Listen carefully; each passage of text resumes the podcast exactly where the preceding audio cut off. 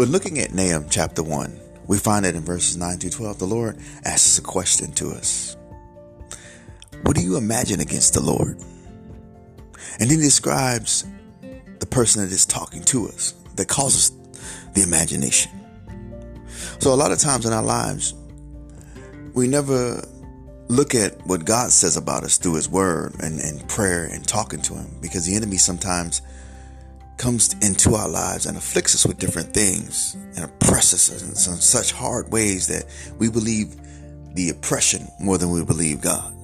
Sometimes we think we get to the place, Lord, that we are finding that we believe that the fact is that whatever we are facing, that is God afflicting us. He's still mad at us. He hasn't forgiven us. I haven't done enough to get forgiveness. And He's still just punishing me because I did something so bad and, and really is the enemy afflicting you. Because if he can get you to see one way, you become bitter. And the enemy had convinced the children of Israel in the book in the book of Nahum that God was still afflicting them. And sometimes in our lives, the enemy wants us to believe that God is still afflicting us and keeping us backing away, backing away, backing away, because he knows that if we ever decide to move forward in Christ, that whatever it is that is afflicting us has to end.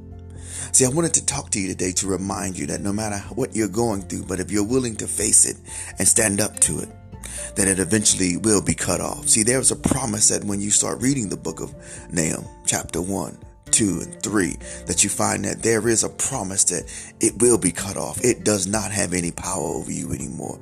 And God is not afflicting you anymore. He's not mad at you, but He loves you and He wants you to stand up against whatever it is that's coming and watch His salvation, watch Him do His work.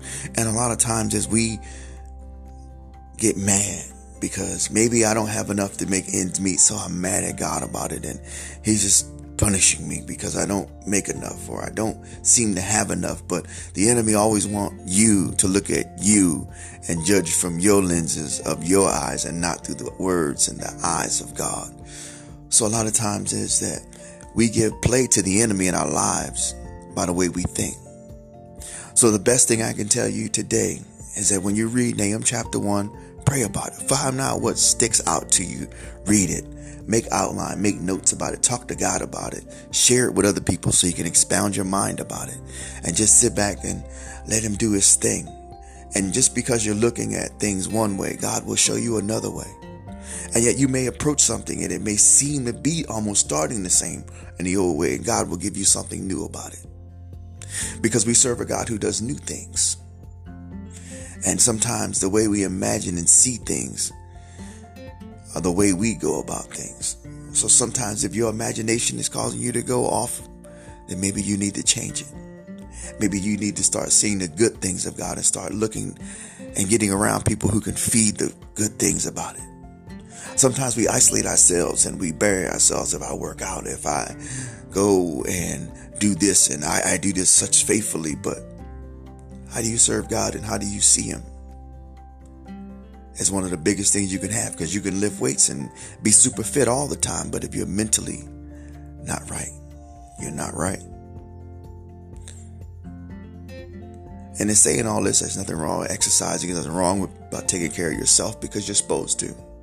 So sometimes in your life, you need to sit back and just pray. You need to start saying, Lord, what is it that you're showing me? Asking him, what good things do you have for me to see today, God? What great things do you have that I'm going to learn about you today?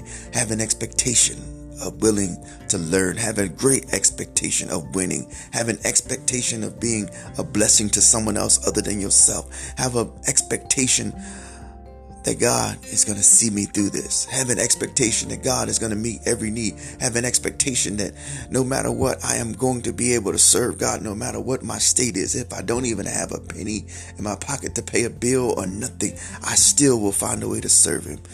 So let us be a blessing today to others. Let us not look at our situation, but let us look at what God has given us to share with others. Stop thinking the worst of your situation and think the best. God's not afflicting you. He's trying to get your attention and he loves you. We think affliction is coming and maybe it's not. Maybe it's God trying to tell you to face this thing so that he can cut it off. Stop running from the problem, but face it. Maybe every problem that you have is because you're running from it so it never ends. The enemy loves for us to run because he knows that when we face it as children of God, those problems end. Because when we read the book of Nahum as we go into chapter one, we find out that he says that yet they be and they be many, but when he passes through, they will be cut off. But nothing can pass through if you're constantly moving back. So let us not walk in fear of our imagination about what we think God is going to do and how it should be, but in the imagination what we know that he shall do. Great, mighty things. He destroys his enemies. And if you're his child, any enemy of yours is his enemy. So, Father, I pray that this message is a blessing to anyone that hears it.